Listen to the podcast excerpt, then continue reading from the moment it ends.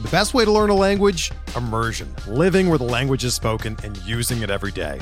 But if that's not in the cards this year, you can still learn a language the second best way, and that's with Babbel. Be a better you in 2024 with Babbel, the science-backed language learning app that actually works. Don't pay hundreds of dollars for private tutors or waste hours on apps that don't really help you speak the language.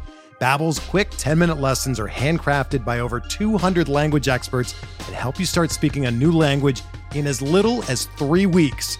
Babbel's designed by real people for real conversations, and their tips and tools are approachable, accessible, rooted in real-life situations and delivered with conversation-based teaching so you're ready to practice what you've learned in the real world. Here's a special limited time deal for our listeners. Right now, get up to 60% off your Babbel subscription at babbel.com slash bluewire. That's 60% off at babbel.com slash bluewire, spelled B-A-B-B-E-L dot com slash bluewire. Rules and restrictions apply.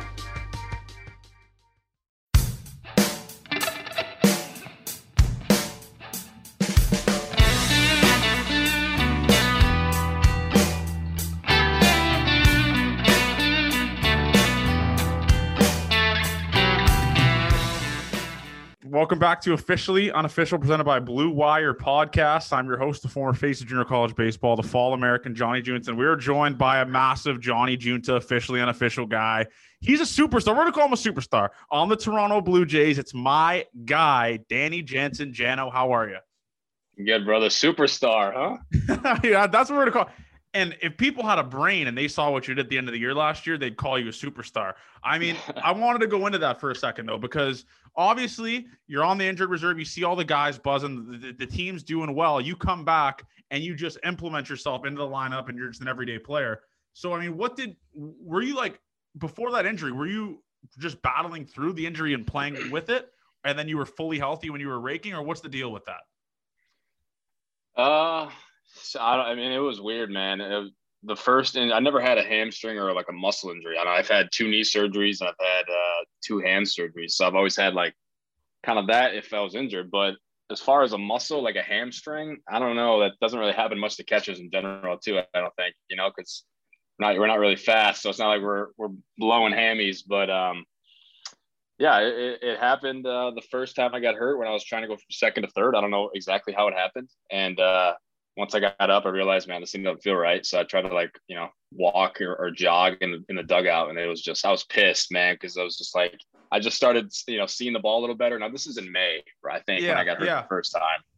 And I was just starting to, you know, get some feel back, you know, get a little confidence. I was starting to swing it better. And, um, and then I got hurt. And then I was sitting there, you know, uh, boys were, boys were, you know, buzzing all year, but um, it's tough, man, being on the, being on the IL kind of feel like a ghost a little bit, you know, and everybody, you know, you want to get out of everybody's way. And, you know, that's just, that's just how it is. Guys got to prepare and you, you want to do stuff, you know, during the game. And it's, it's tough, man. It's tough to see everybody playing and enjoying it. And, but uh, all you can do is support them and try to worry about, you know, getting back.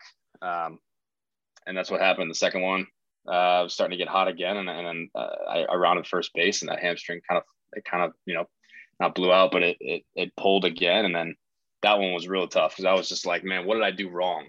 Yeah. The first, you know, and so I was kind of dwelling on that for a while. But then once I once I got you know over that, I was like, you know what, I can't control what happened. It's got to move on. And then I was in the cage when I, as soon as I got clear, I was in the cage kind of all the time, maybe too much, just hitting and trying to, you know, I want to get back and I want to, I want to just, you know, show that I can, I can play, you know, and I can, I can hit. And, um, I know it's kind of what happened. Yeah. And, and I obviously texted you immediately after the second injury because I was obviously being a big Jano guy. I was legitimately heartbroken because I think that was like you weren't even back for a week, right? It wasn't that long of a time, but when you got injured. It was about two weeks. It was right two before weeks? the All-Star break. Yeah, right dude, it was insane. Break. And then I see you round. I believe you were rounding first, going to second. This is in Buffalo, correct? If I if I my Buffalo. memory, yeah. And you're rounding first, going to second, and you just kind of pull up on something, and it was a mash double too. I was just like, man, this guy can't catch a fucking break. But no, I, I mean, it's just crazy. And then going into the season, man, I mean, obviously you guys are just playing everywhere. You're playing in Dunedin, Buffalo, Toronto. It's just an absolute insane thing. And I want to ask you this because the media obviously overplays it, saying, I don't know how these guys do it, living in three different cities, all that kind of stuff. Do you is it as like hard as the media like makes it look, or is it just like, all right, it's whatever. Like we're playing in Toronto now, we're in Dunedin and all that kind of stuff? Because I have no idea on this shit. Yeah. It, was wild, man. You know, it was if you look at the splits, obviously when we got to Toronto, it was it was insane like what what that did for us. Now, I will say that playing in Dunedin and Buffalo, majority of the times it's away games always because there's, there's Yankee fans everywhere, Red Sox fans. Um, you know, especially in Dunedin, you know, especially with the borders being closed and not everybody coming down, or people like Canadians coming down to watch us play, and you know, uh, and all that stuff, which you know, obviously our main support. Um, so yeah, that that was the hard part. Yeah, obviously, like you know, I live in Florida now, so the first month and a half I was you know staying at home. And yeah. but other guys that don't, it's it's tough with with all that, with finding different places to live. Now the team did a good job with helping us out and giving us options. Um, so that made it a lot easier. And then going to Buffalo, same thing. Everybody's got to get a, a lease. Uh, we're not even we don't know how we don't we don't even know if we're going to Toronto at this point. So it's like how long do we get it for? What do we do? So me and my wife are staying in a like an extended stay uh, hotel, and um, yeah, so it's a lot of that. You know, it's a lot of like hotel pretty much the whole year, kind of. Especially you know for me, or except for me being at home for the first month and a half, but. Once we got to Toronto, man, it was detrimental what it did for us. You know, having everybody there is insane, man. It's crazy, man. I think I went to like five of the first like 12 games. Like I, I was just at all those games, just an electric atmosphere. And like I said, man, and you I showed mean, up in a suit. Yeah, I showed up in a suit. That was that was in August when okay. the yeah, and honestly, the suit's getting burned because that was the game that Robbie Ray got. I mean, he got hit or hit around against the Yankees. So I'm actually going to announce it right now. I'm retiring the suit. I'm never wearing a suit to a baseball game again because some are saying that I actually ruined the Jays' chances of making the playoffs wearing that suit. So I'm not gonna. It's just the suit's retired. The suit's done. And dude, like playing back at the Rogers Center, it was like legitimate chills I got. I mean, it was just crazy to me to just kind of see baseball back again. I never thought it'd happen in 2021. So, what was it like being a player again? And obviously, last year you played all the whole season in Buffalo. And you're yeah. you look around, you're like the CN Towers over there. I see actual Jays fans, not Yankees and Red Sox fans. I mean, what was oh, that man. first reaction you got? It was so cool, man. It was just like this is like home for us. You know, this is what we've missed for a year and a half. And uh, you know, some of the guys like like Robbie Ray, right, who was with us last year playing only in Buffalo and then just played the month and a half in, in Toronto. It's like, it's like, damn, dude, like this is what we missed. You know what I mean? Just yeah. being there in Toronto. So uh, yeah, I mean, it was great getting there and uh, having all the support, seeing all the Blue Jay jerseys, just like, you know, uh, going outside and, just being in that city of Toronto. I mean, it's just, it was, it was so, um, like just a weight off the shoulders. Like, hey, we're back. All right, here we go. Now this is baseball again in a way, you know. And it's you know this is who we play for, and, and the best fans in the world. So definitely showed it. And I, there's this one game that I wanted to bring up that was, in my opinion, the most electric atmosphere of all time. It was the game against Gerrit Cole. Um, Bo Bichette hits two home runs. The stadium is maybe the loudest I've ever heard it. Honestly, like there was only yeah. fifteen thousand people there. Um, when you're playing kind of atmospheres like that, how hard is it for you to kind of just like chill? Because honestly, a guy like me who's a mental midget, I would just my brain would be racing all that kind of stuff. How hard is it for guys like you who are physically actually on the field in these games to just relax and be like, man, I gotta just tune this shit out because I can't play in this. It's not too bad, man. You get you get so used to it, right? You get used to playing uh, in front of a lot of fans and loud fans. Now we haven't had that in quite some time, and it was t- you know it took a couple a couple games just to kind of get your nerves under you. At least for me, I'm speaking only on my behalf, but get the nerves off a little bit once you know we got back into the Rogers Center. We have all those fans and being it so loud in the atmosphere, but also playing in like the meaningful games in September. All of September was meaningful games, you know. So it's definitely pressure moments always. So uh, yeah, you, you learn about those. You, you take care of those nerves, and all you got to do is prepare. All I try to do is prepare as best I can for when these moments come. And uh, you know this, uh, and all and all that's it, then it's easier, you know, just because you're prepared. So is Buffalo a launch pad like people said? I mean, because honestly, I got in a lot of fights on Twitter with people like discounting Vladdy's stats, and I was ready to just run through. You're backing him up. Huh? Yeah, it just I, I'm not gonna get into it because it pissed me off. Like just saying Vladdy's also playing in Buffalo, but his his away stats are you can make the case they're better. So yeah, is Buffalo as much of a launch pad? You're still hitting big league pitching by the way, people listening. Right. You're still hitting big league pitching, so it's not like you're facing T-ball. So I mean, what's what's the difference there? Is it is it like as much of a launch pad people say it is?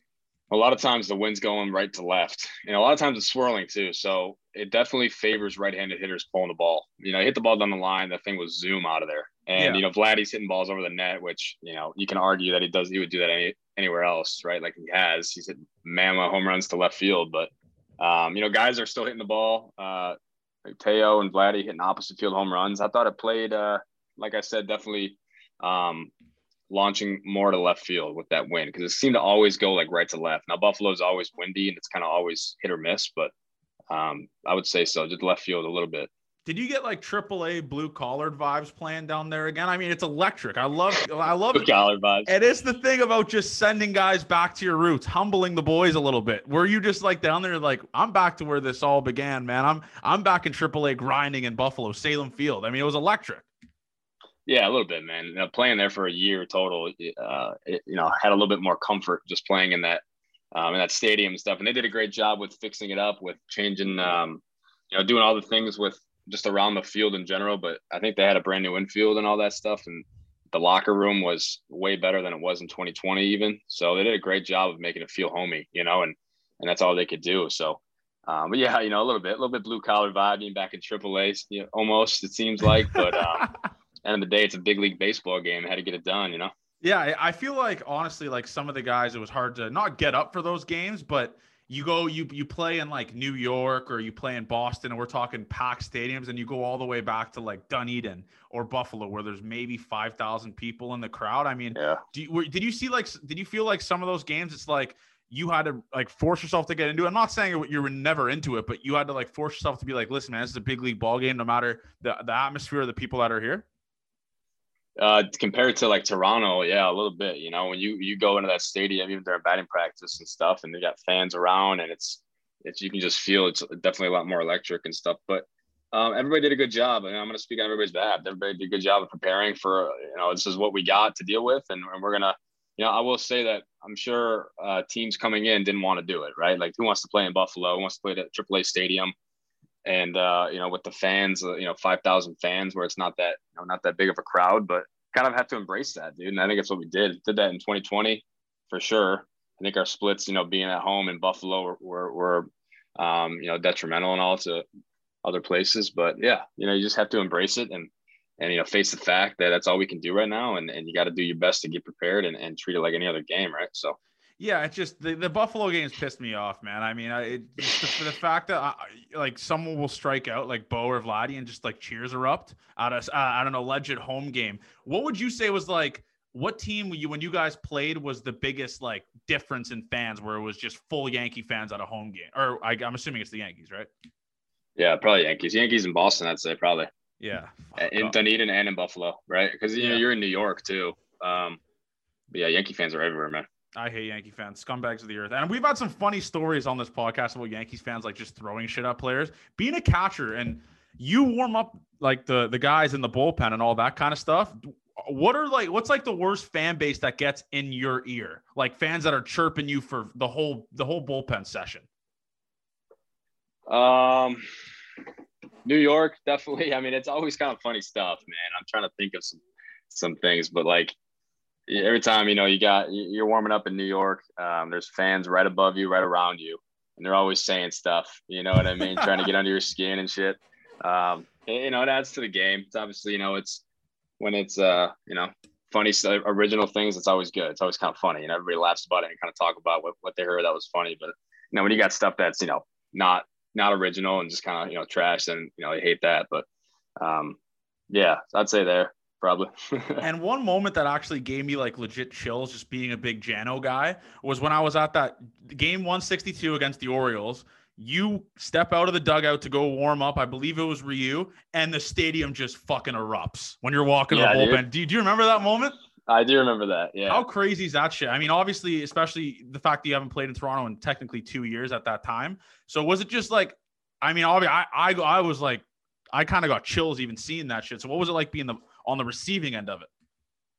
It was uh it was cool, man. It was it was really nice. You know, it was it was just a, a good feeling. It was a you know I was I was grateful. I was, you know, I kind of just uh, absorbed it as much as I can because it's never like you know, especially for me, I never really get like that huge round of applause like that. But I think just after like the fire finish, and uh, you know, I think that's the reason why. And uh, and I really embraced it. I thought it was cool. Definitely heard it, heard every bit of it, and uh, that that was something that was sick one thing I don't think you realize is, man, I mean, you're one of the big dogs here, especially because you grinded that year when the Jays were struggling. I think you were here during Vladdy's debut, which was two, I'm assuming like three years ago. It was like Vladdy and Bo's debut when the Jays were not the best team in baseball. I mean, so you you've seen it all, man. And a couple guys that I want to talk about is one guy that you got the opportunity to catch that I don't think he's going to sign in Toronto, but we'll see. Is Robbie Ray? I mean, what's it like catching this guy? I was at the game he had. I think it was 15 punchies. I mean, this guy's a freak of nature. what was it like catching this dude? Because he was just put just handing out lawn chairs.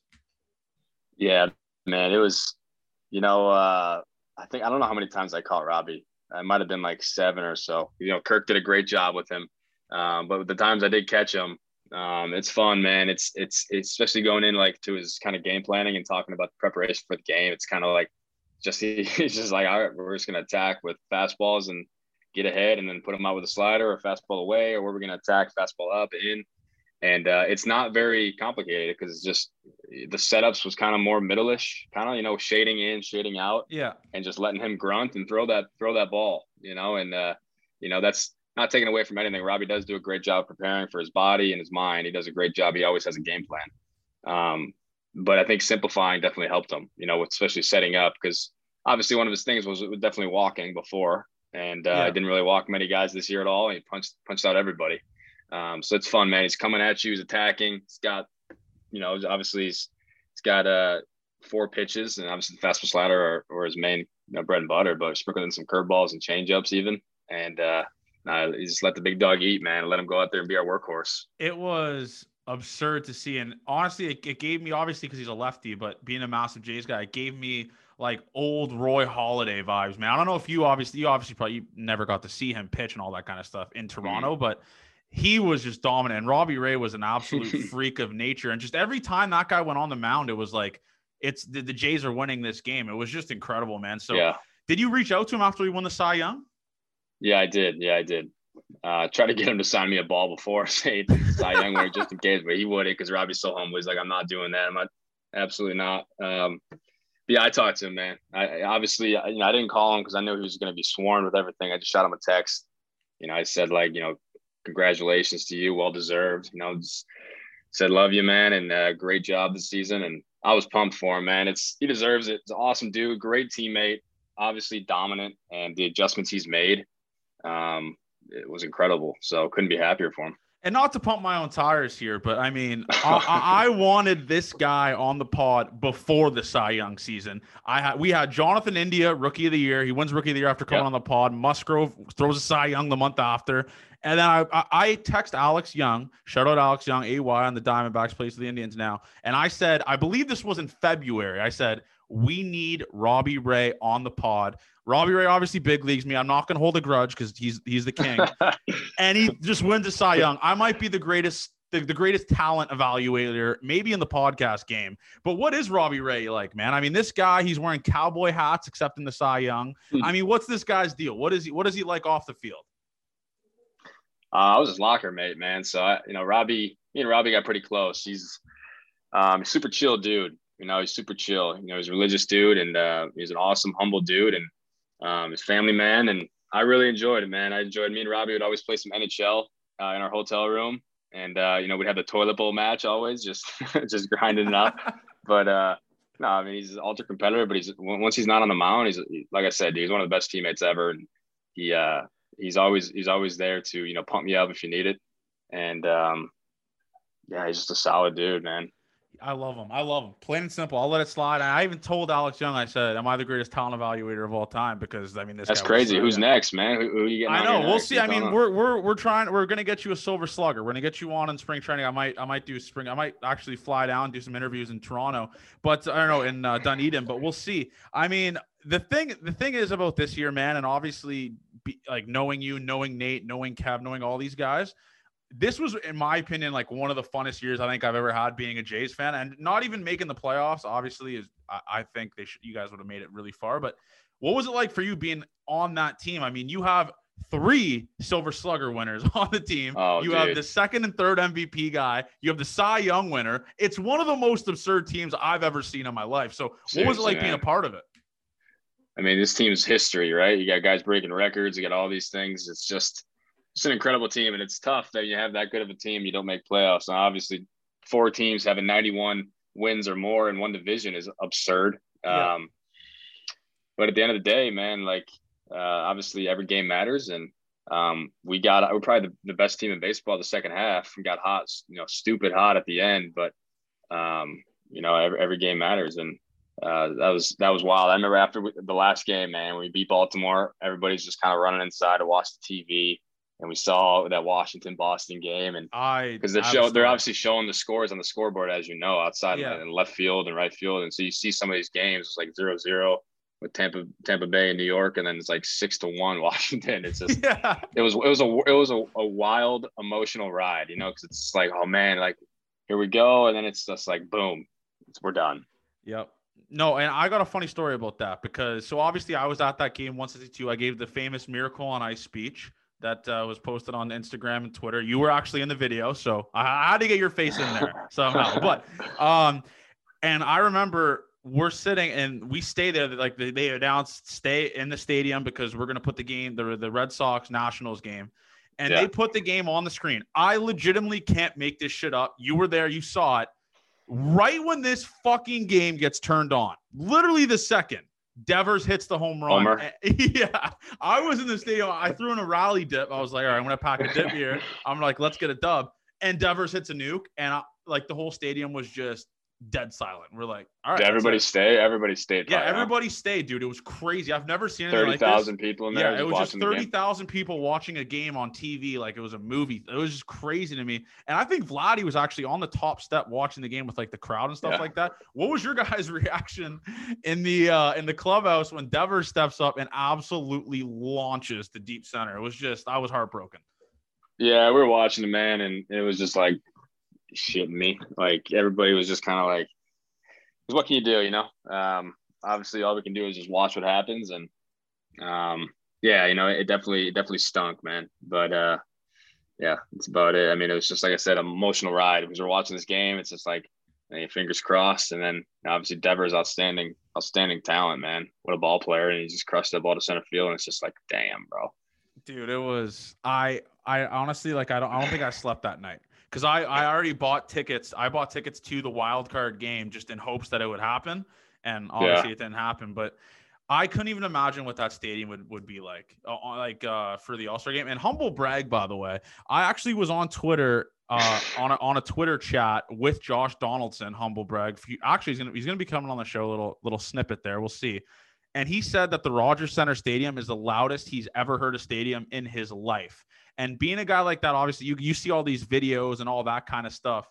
Is yeah. that something that guys in the room talk about, even in the like in front of the 15,000, 30,000? Did you guys ever like sit back and be like, man, this is insane how loud this shit is for how many little people's in here? Yeah, yeah. It, it was the 15,000, man. It sounded loud. It was louder than that. And then we got 30 and it was louder too. And then there's been guys that, you know, especially like, uh, I don't know about necessarily players anymore, but um, some of the staff that was here in like 15 and, and 16 and um, we're having 50 something thousand in there. Couldn't even like hear each other talk from yeah. right next to each other. That's how loud it was, you know, and that's like the thing where it's like, we want to get back to that where we can't even hear each other talk. Like that's what we play for is those moments. Cause that's going to be like, you know, obviously in playoffs and all this stuff. And, and, uh, but what we had, man, at the end, like obviously, you know, pushing to get the 30,000 fans, yeah, that was that was awesome to see. That was so cool that it was allowed in and and uh, it was so damn loud in there and, and having like the last um, you know the last series like that and, and winning all those games. We did our part man. We did our yeah, part. no you got and obviously i'm a little bit biased but i genuinely do think you guys like roll through in those playoffs especially with the way that you guys were playing in the second half of the season. And even you by the way i might actually tag make the name of this uh episode, um, episode 123 with Mr. October. I mean, you hit 364 in the month of October, and post All Star break, you hit 323. Is that good? You tell me. I mean, you were just buzzing at that time. So, can we also kind of say that when the the is the brightest, the energy is the loudest, the lights are the brightest, Jano shows up. I mean, that's just plain and simple. What did you change? Like, did you change anything in your swing, or was it your approach? Like, what did you obviously not to get like analytical or mechanical here, but what was one thing that you changed that just turned you into literally Mr. October for the second half of the season? Um, it was it was both. It was it was physical and it was it was mental. I watching Marcus Semien and I watched this guy a lot. You know, in the in the uh, the cages and the in the you know in the in the weight room and stuff. Just like the guy's a pro's pro, takes care of his body, does routines every day. Um, and this guy hit like 80% of his balls to left field. And like, you know, having the success that he did, um, I've always pulling the baseball has always been one of my strengths. And you know, it's not that I've ever shied away from my strengths. I wanted, I think I want to you know, uh, use the whole field to be more of a complete hitter. But watching this guy, you know, set the record for second baseman and home runs and silver slugger, and uh, just a professional, just kind of obviously he works hitting the ball the other way, but also pulling majority of the baseballs. Um, I think that kind of helped me. I was like, all right, well, I'm going to try that too because that's one of my strengths. I might as well try to master it, you know. And I think that um, being more aggressive on on that perhaps helps. And I hit an opposite field home run, which I don't think I've never done before. the, my last, the second to last game, I hit. I remember around the bases, and I'm looking dugout like, what the hell just happened? you know. And uh, so you know, obviously there's uh there's something there when I'm trying to do trying to do damage. You know, I'm trying to do damage to left field and, and uh, you know center field too. You know, but not like you know really to right field, but hitting a home run to right. It's just like all right, well, this is my approach. You know, and I'm going to try to master it. So um, yeah, obviously you know it's. I wish I would have figured it out a little, little earlier, but um, you know, I've always been a, a very kind of guy where it's you know I take everything um, you know don't take anything for granted and, and, try to learn from all my mistakes and all the all the tough times you know? So yeah.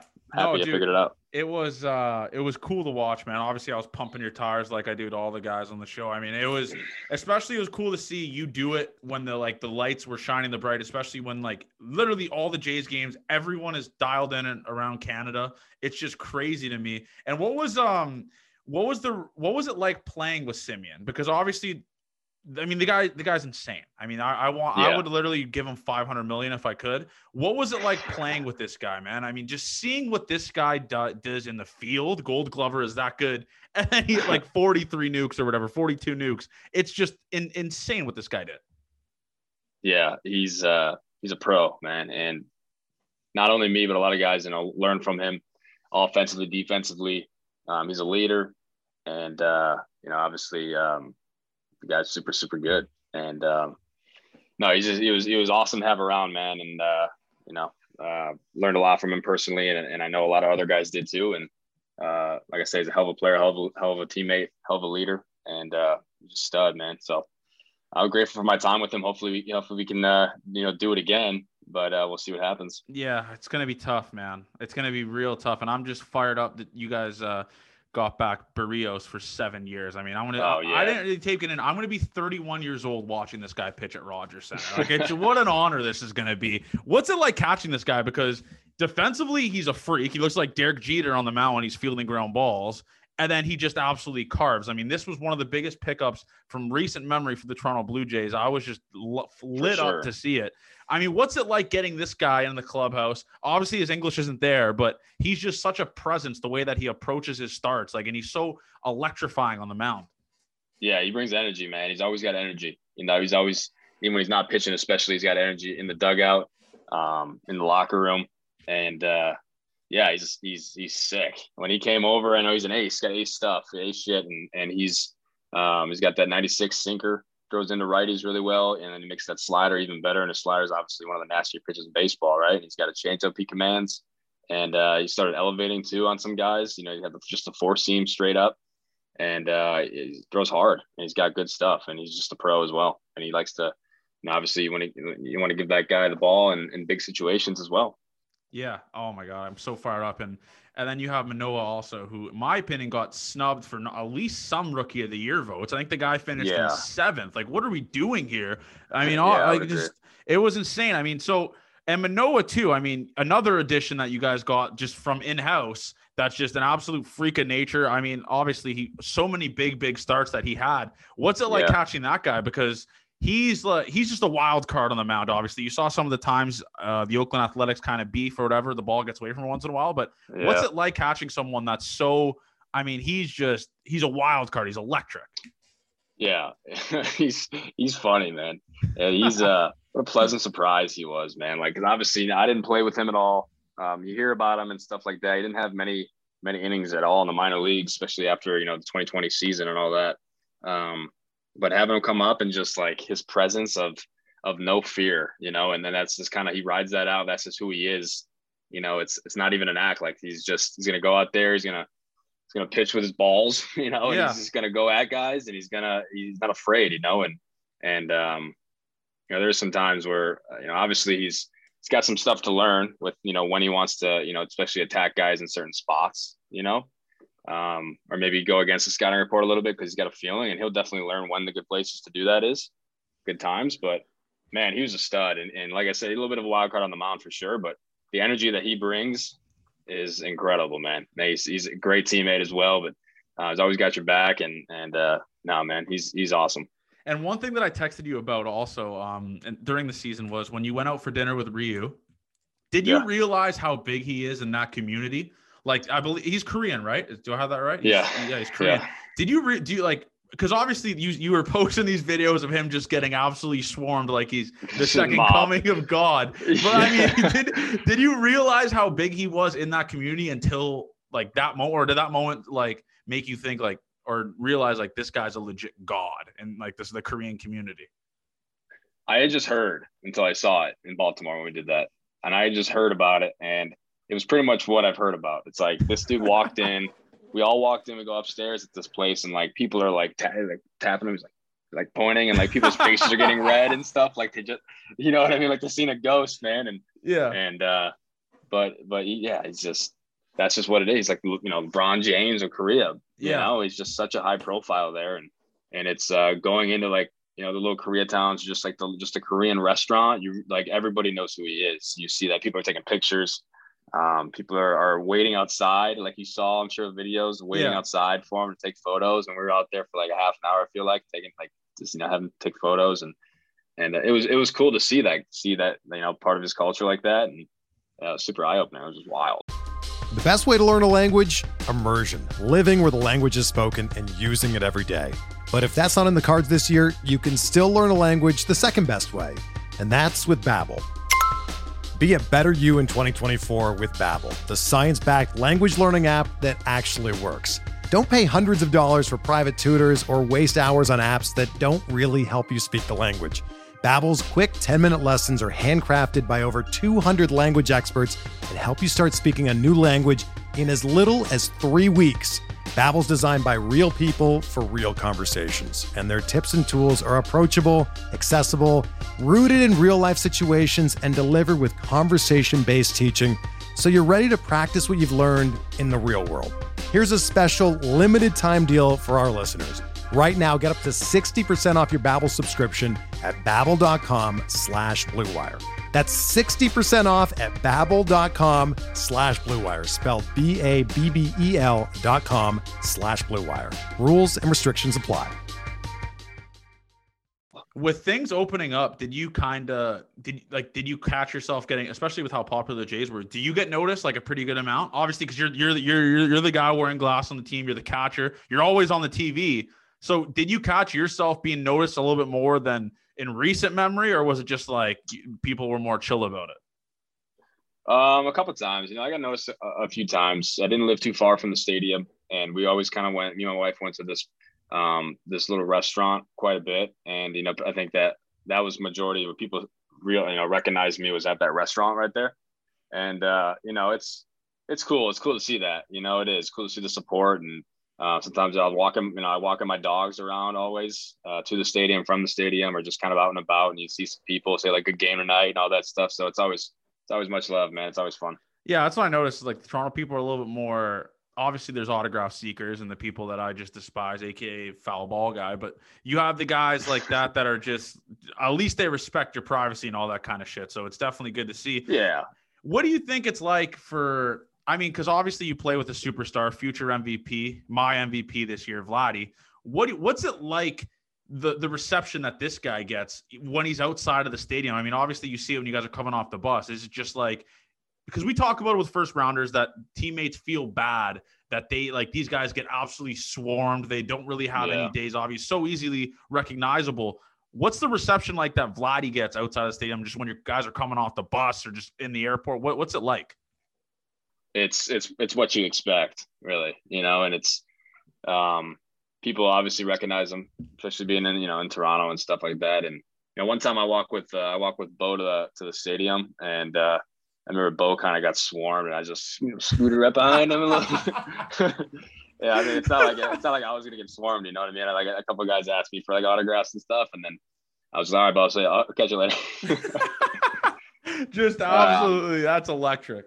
Yeah, so I, I have no idea what like what it's like for that, but obviously I've seen it um, quite a bit and stuff like that, and they do get swarmed. But you know, I think the people, you know, uh, people in Toronto and stuff definitely, like you kind of said, a little bit more uh, I don't know, chiller, respect your privacy a little bit yeah, more. But... I mean, uh, yeah, I'll let it slide. You and I didn't do a jersey swap. I mean, the jersey swaps were an absolute hit this year on the efficient official yeah, podcast. We'll do, we'll do, we'll, we'll do, do a jersey swap. We'll figure out a jersey swap. No, but I mean, it's it's so fucking electric to see you guys back, man. I mean, and obviously next year you guys kind of have that going into spring training. Knock on wood that you guys are going to be playing in Toronto. So how? Yeah. Eh, do you have a place here, or were you just like renting out like an Airbnb or something like that? Because I know I know that's Airbnb. what Kevin was doing. Yeah. Okay. Airbnb. Yep. Yeah. And we, we we've uh because we didn't play in 20, 2020, so 19 and and uh, a little bit when I debuted in 18, 19, and, and 21, it was pretty much all in the same area. So I, I haven't really like stayed um, in other parts of, of Toronto, just kind of in the same area. So maybe uh, maybe this upcoming season try another place out. I don't know. Yeah. But, yeah. No, I mean, obviously you're going to be there for longer now, so that's just absolutely electric. And I want to talk about a guy that I call Thick Jesus on the Toronto Blue Jays, Alejandro yeah. Kirk. This yeah. guy is electric. I mean, you want to talk yeah. about the guy? The legend already. He, he's already a legend in Toronto. I mean, everyone here loves this dude. What's it like playing with him? Because he just looks like a ball of energy. Just like you, you could just grab him, hug him. He's just the most electric dude of all time. What's it like playing with a guy that looks like that, but just absolutely mashes and is athletic as fuck? Yeah, it's it's uh you know Kirk's he's sick, man. He's he's a quiet dude, right? But yeah. um, uh, I, th- I, think once he got more comfortable, especially you know into this year and stuff, um, definitely opens up more and stuff. But he's learned a lot and he's improved a lot, especially you know defensively. He's always yeah. raked, and uh, he's gonna always continue to improve with that aspect of it. But obviously, I work with Kirk in, in spring training, and uh, I think he might be coming down a little bit in the off season and all that stuff in the off season prior. But um, we always work together doing drills and stuff, and then just kind of keeping you know, just kind of just uh, upkeeping our, our stuff, you know, on defense. And he's made a lot of improvements, man. And he did a hell of a job. Did a hell of a job with Robbie. Did a hell of a job behind the plate in general. Um, a lot of improvements. So it's fun, man. I know he's a legend already, and the kid rakes, and and uh, it's awesome to see. And go and I mean, we're talking about just being good defensively. And this year, I think your defensive stats were, if like the best they've been, or if not, just par with what you've always done is that being injured and stuff like that and having to get thrown into the mix, especially you're catching guys like Robbie Ray and Manoah and all and Berrios and all these guys. How hard is it to make that adjustment when you're off an injury? Like, I mean, you're on the IR. How hard yeah. is it to like adjust back into that kind of shit, man? Because it's you're not just catching these like scrubs. You're catching legit major league pitching, arguably the best pitching staff in the second half of the season. So when yeah. you're coming off the IR, I mean, how hard was that for you to be like, all right, like I'm in game mode now? Because obviously you can't mimic it anywhere else, right? Yeah, you can't. You can't. And I did a lot of stuff, even at, you know, even when I was still feeling like some pain and stuff in the hamstring when I was coming back, uh, like right after the injury. Obviously, give it some days and stuff, but I could just be on my knees or sit on a chair and catch. So I know, like, I did a lot of stuff with Nevin Ashley, you know, our, our, one of our bullpen catchers and the catching guy, and Schneider, um, with trying to just not lose a step because it's easy to lose a step and offensively, defensively, but especially being a catcher. Um, I didn't want to, you know, I, I wanted just to improve when I got back. And it's been, you know, I, I'm, I'm pretty hard on myself and, and I've always, I probably always will be. And I, I, uh, I was, my stats and my numbers, I think were definitely down. It definitely improved in the second half though. I yeah. think, you know, I think we worked on some different things receiving wise um, that really helped me. And I think that was one thing that was down for sure, just my overall receiving. So um, just trying to get a feel of that and try to i want to be elite obviously you know and i want to win gold gloves and all these things. So you know i'm going to try to push myself to do so.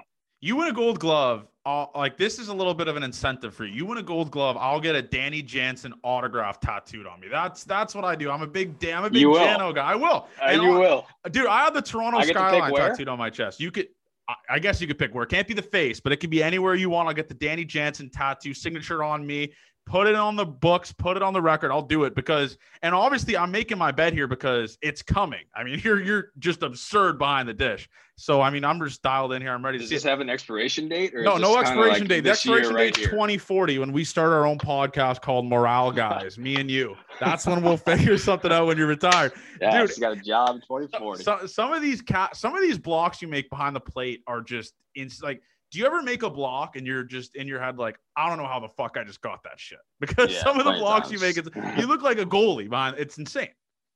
Yeah, it's it's one of the it's one of my favorite things about it honestly, and I don't know if that makes me crazy or um I don't know. I just love I love the fact that you can like block a ball, make such a difference. It's like from a guy going first to second, you can like block a ball and and uh, it's just like you know you it's just a, it's just a cool thing, man. It's just you block it, something that hits off your neck, and it's just like joking, but everybody's like, "Yeah, that boy," and you know what I mean. Just like I don't know, it's just like it's cool that you have the ability to do so much behind the plate, you know, and, and really help a team win. You can be over like I've done before, over thirty hitting, you know, and all that stuff, but you can still make a difference behind the game. That's my favorite part about catching, and uh, you know, blocking. Um, I'm just a huge advocate of of uh, you know every every ball in the dirt kind of matters, you know. So yeah, I mean, and, and, because you're a good guy, I mean, I've kept tabs on people that have, let's just say, try to be Danny J- Danny Jansen haters. I've kept tabs on the Twitter. I got it all saved in my notepad here. And at that second half of the year, I was ready to just absolutely put guys in body bags on Twitter. I was just well, going out my back, brother. That's why I'm a I'm a Jano guy, like I said. And you uh, you shut a lot of people up that second half, man. I mean, as Mr. October, obviously, like I said. So being in that lineup and seeing everyone elevated. You got Gurriel, who's just launching yeah. nukes to tie that that Oakland Athletics game, which we'll talk about. And you got oh. Semien, you got Teoscar, you got. I mean, it's just a freak of a lineup. Did you kind of catch yourself being like, man, like I gotta fucking do this shit, or does it elevate your game just playing in a lineup like that? Because obviously, every yeah. spot in the lineup when you were in it, every spot in the lineup was just buzzing. So it was just yeah unbelievable to see well, it's contagious, man. It, it, definitely is, and it's like the teams buzzing, and then everybody's buzzing, and the boys got confidence, and that lineup is is obviously scary. Um, we're gonna put up some numbers and some runs, so it's contagious, and I definitely think that that's that elevates you. That elevated me for sure, being in that lineup. You know, being that caboose and turning that shit over. That's yeah. you know what I mean. Like I want to turn that the caboose turn that over. I got moved up. I got moved up to eighth or seventh one time. I'm like, damn, dude, I kind of missed ninth. I might make t-shirts. I, I I'm doing it right now. So what I'm gonna do is I'm gonna make a t-shirt called the Caboose, and it's gonna be a picture of you over like Thomas the Tank Engine or some shit. And I, I don't even know what a caboose is. We'll figure something out. I'm, I'm gonna send it over to you for Christmas. It's gonna be it's gonna say the Caboose, which with your face over some uh, over caboose. So we'll figure something out. I could be wrong. I don't, I don't, even know what a caboose is, but we'll figure something out. And like I alluded, the back of the train, man. all right, we're gonna put a picture of your face on the back of a train. It's gonna say the caboose in black and white. I don't yeah, know what it is. Yeah, we'll figure something out. Someone's punching the uh, radio right now because they're just they know what it is, but it's fine. And I, we have to go to that Oakland Athletics game. I was there in attendance a lot. I, I think you guys only lost two games, and I went to like 15 with me in attendance, so I might be the good luck guy. We have to talk about that game when you guys came back down eight. I mean, yeah. that was was that the craziest game you've ever been a part of or ever witnessed? I mean, it was idiotic. Yeah, that was. Uh, I was thinking about it, and do you remember in 2019? I'm sorry, 2018. Um, I don't know if you remember this, but it, we we went on a walk off. It was in September, I think. Um, it was a against the Rays. We it was like a eight run ninth inning or something like that. Justin Smoak hit the walk off home run off Sergio Romo, and uh, it was it was crazy because it was like a bunch of these rookies. Like I had a three run homer. Um, Dwight Smith hit like a triple, and somebody else hit a homer, and, and it was like Jonathan Davis got hit, and then we kept passing on. We tied it up. I think Gurriel might have hit a homer, and then Smoak, the veteran, hits the hits the the, the walk off homer on one pitch, and it was just like for a lot of us, you know, our rookie year and stuff. It was just that was for sure like the coolest game. Um, but then this one against Oakland, obviously, it was just a crucial series, and and uh, that game was crazy, man. It, talk about like not being able to go to sleep for hours that night just just bodies just uh, wide awake. Watching videos of it and stuff. It's cool man. I could what you play it. for moments like that. I couldn't believe it. And funny story so when you guys go down 8-1 or 8-2 i believe it was something like that my buddy grant leaves the game. He's like i can't watch anymore. Like this is hurting my brain. And i'm like i'm there with my girlfriend. I'm like we're not leaving this shit. Like we're not leaving this shit at all And then Semien launches that ball that I yeah to win the game against his old team too. Dude, it's like you can't you can't even script that type of shit, man. I mean, and that was I believe the day after or the day I think that was the game that Manoah got in that fight, right? Was that when, uh, yeah, when he, he, he, hit Marte? Yeah, he hit Marte. How close were you guys to actually fighting there? Because Marte looked like he wanted to murder someone. I mean, what, what what's kind of said in those kind of arguments? Um, yeah, I mean, obviously, it's just like it's tension. I mean, it's not, guys, nobody's ever tried to hit somebody in the head. Yeah, know? obviously. trying to hit him yeah, in general. Yeah, that's what pissed me off. Yeah. Well, he's he's you know he, he's hit some people. He's not afraid. He's going to go inside, and some balls get away from him like that. So, you know, we're just hopeful that everybody's understanding that he's not trying to hurt him, not trying to hit him in the head, he's not trying to hit him in general. And um, you know, obviously, him being a rookie and stuff like that, he's going to learn. You know, uh, like how he takes it and, and how he, you know, especially mentally about when stuff like that happens, how to how to move on from it, right? and uh, try to set yourself in the best position after something like that happens We hit somebody. Um, so yeah, it's it's definitely a uh, you know it's a it's a weird thing when stuff like that happens. The tensions get high, but you know, it's baseball at times. But it's not, not like you try to hit them or something like that, you know. What type of guy do you? And I obviously I'm the one that's the first man in, even if it's a suck bomb. What type of guy do you think you are in a bench clearing brawl? Are you the holdback guy? Are you the I'm going to th- start throwing some bows if they throw some I'm, bows?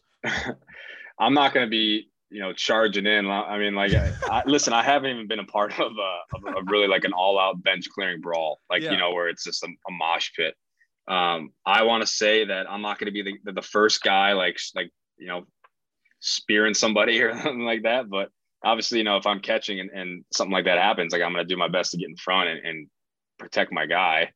Um, and that's going to be said, you know, just in a team thing in general. I'm just going to try to probably hold back. And if I don't know, but you know what? I don't know.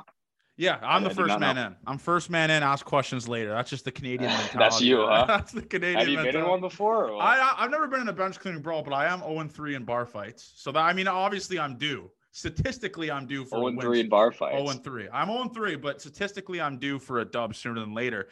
And I I got I want to go into I want to go into off topic for a second here because I saw you in Pittsburgh. You're at the Steelers versus Bears game. Is that correct? Steelers versus Bears? Or yeah.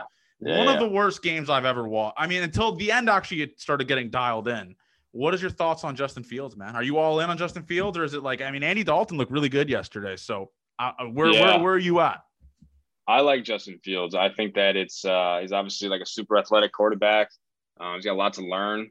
Um, and you know what? I think it's just exciting for Bears fans. I think everybody, whole fan base is obviously, you know, Andy Dalton did, did well. The Red Rifle did well uh, yeah. yesterday's game and all. But, you know, I think we look towards the future. I think Justin Fields is it. And I think that it's obviously a huge learning curve. You look at all the other rookies kind of too that are, you know, having some having some troubles as well. And but uh, you know, it's hopeful for sure and you got to think like I mean he's doing that and with uh, not a great O line. He's doing that with Matt Nagy yeah. on the realm calling plays. Right, I mean, are, are, you are you a fire Matt Nagy guy? Obviously, we don't talk about another man's job, but you're this is put your athleticism behind this. Be as a as a Bears fan, do you? I mean, Matt Nagy, if they lose Thursday against the Lions when this episode drops, I, he he has to be gone, right? I mean, that, that just can't happen. I, I think that you you know I think that you can definitely see that a lot of people want him fired, right? But uh, I don't really have that much of an input on it. Um, you know, this is a big week. This is a big week for me and you, man. I mean, you got the Lions. Well, for me, it's a big week because I'm University of Michigan fan. I mean, it's Ohio State week. So, I mean, yeah, I'm just dialed that's, in. That's the game. That's, that's the game on Saturday. That's right? the game. I mean, that's the game of my life. One of the biggest Michigan games, a Michigan fan of all time for me. I'm fired up for it. Are you a college football guy or are you just strictly NFL? I'm not. I've been to a, if I were to pick a team, it'd be Wisconsin, but I've been to like one or two games, but that's it. More of an NFL guy. I'm a fantasy guy. That's what fantasy I am. Guy. How's your fan? Honestly, I'm in. I'm in four fantasy leagues. I'm. I think I have a winning record in one. I'm in four too. Yeah. I'm. Are you with? Yeah. I, I think I'm in the same boat as you, bro. I, I and one of the leagues I'm actually I'm one and nine in. And one of the leagues I'm in with Nick Kingham. Um, I'm actually projected to come in last place, which means that I'm gonna have to golf in a dress. So I'm just gonna try to get ahead of this as soon, soon as possible. I will be golfing in a dress come January. I'm assuming, I don't know when it when whenever I'm down in Vegas, but yeah, I just do you have, like do you guys have last place punishments for your leagues? Um, I know that I think we have to like buy a jersey of somebody's uh the winner's um choice. You okay. know, nothing like nothing crazy or, or, golfing in a dress or anything like that. But yeah, shit, if that was the case, I'd be doing some shit for three leagues because I, I, am the caboose in three of them. But uh, you know, the one there's another one that that I'm I'm I'm like middle of the pack. So yeah, that's like, like, all my attention. As you know, probably all your attention goes to that one. Where yeah, like the winning I, I think, one. I think I'm actually. I think I'm five and five. I don't remember. I'm 500 in one of the leagues. I don't remember specifically, but yeah, I've just been absolutely struggling. It just it's been a tough bounce. And and then the second last thing I want to talk about here is obviously going into this off season.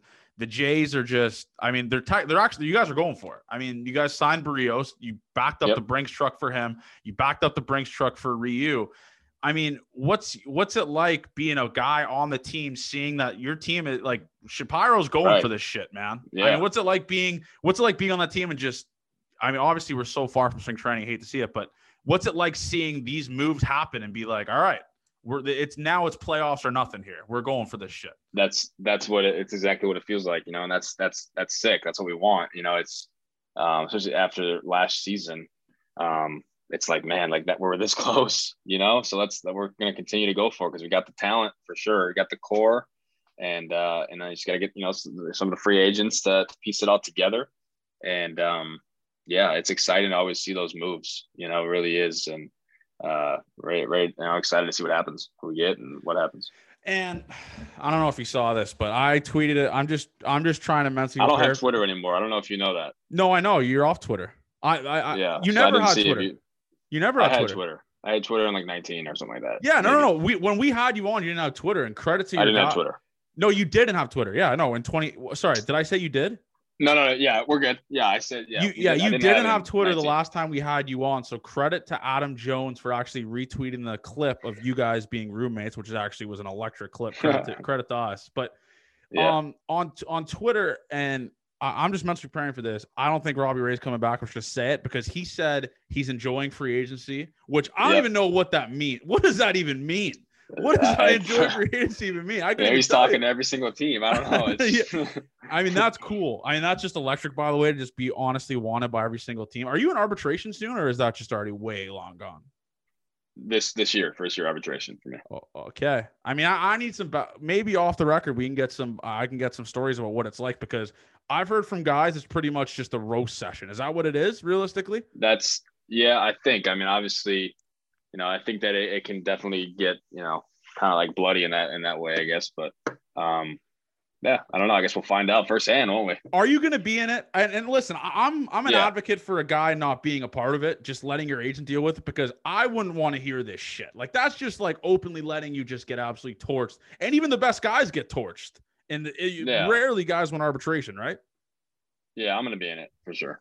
You're gonna be in it. I'm fired up to yep. see that. I'm I yeah. Just bring. I'm actually gonna make stats for you because I've actually brought it. Like I said, Mr. October, uh, post All Star break legend.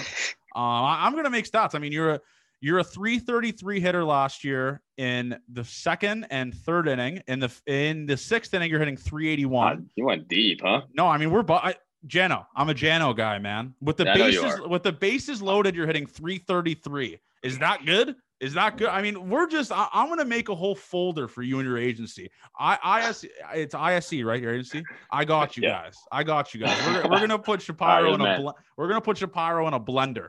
But I mean, go, okay. So let's go into this. Going into next year. Last question. We always we asked you. Actually, we asked you like when last time we had you on what your what your goals are, and you said you were trying to improve on your hitting. Cha-ching, you did. You hit above your average, more home runs, more double. I mean, just you're getting on base more. All right. So what would you say is your goal going into next year? Is it still hitting or is it just like like you said, like with the receiving and all that kind of stuff? Personal, personal goal. Yeah, um, personal goal. I want I want to go glove for sure. I want to I want to win as many as I can. And think gold gloves are are awesome. Obviously, I want to you know win a silver slugger too. You know, obviously that. Um, I think gold glove though is, is definitely the coolest thing personally. But um, yeah, man, I, I want to. Uh, I want uh, set a goal for myself. Listen, I want to mentally, I want to stay checked into what I figured out last year, and I think that if I do that, then I'll be put myself in a good position. I think that if I'm if I'm sticking to the routine that I started doing and like these certain drills hitting, but also just remembering that I can own, try to own center and left side of the field and and and go from there and kind of what I learned, uh, you know, mentally, then I think that that's that's a great start. And I'm obviously going to try to improve defensively as well with throwing and and receiving and try to narrow up my stance a little bit to be more athletic. There's always, you know, like I said, I try to always, you know, nitpick the crap out of myself. But um, yeah, I want to win a Gold Glove and and uh, possibly a Silver Slugger, and I just want to I, I want to just show that I can play, man. Yeah, and obviously, like I said, I was there for when you were raking, and you could probably hear me on the field screaming, "That's my guy!" I'm just dialed in, just with a dip in, obviously, just absolutely dialed in. But and I actually forgot to ask you this because you obviously were alluding to Robbie Ray turning it around, and the one guy that doesn't get nearly as much credit as he deserves is Pete Walker. I had oh, to, I wanted oh, yeah. to bring this up because this guy legit like changes careers. Like he he should get a ten percent on ten percent on some of the contracts that this guy's made with guys. But what's Pete Walker like as a coach? Like what makes him so good with the Toronto Blue Jays? Because you saw what he did with Robbie Ray, man. I mean, it's insane. Yeah, dude. Pete Pete's the kind of guy where, where people want to come, you know, to be coached by Pete. You know what I mean? Like he's he's one of the better in the league for sure. And he's got that reputation, man. And he's some I work with him quite a bit. I always communicate with him. I always talk with him in the dugout um, all the time. I'm always talking with Pete about what, what we want to do kind of uh, with the game plan going in this next inning.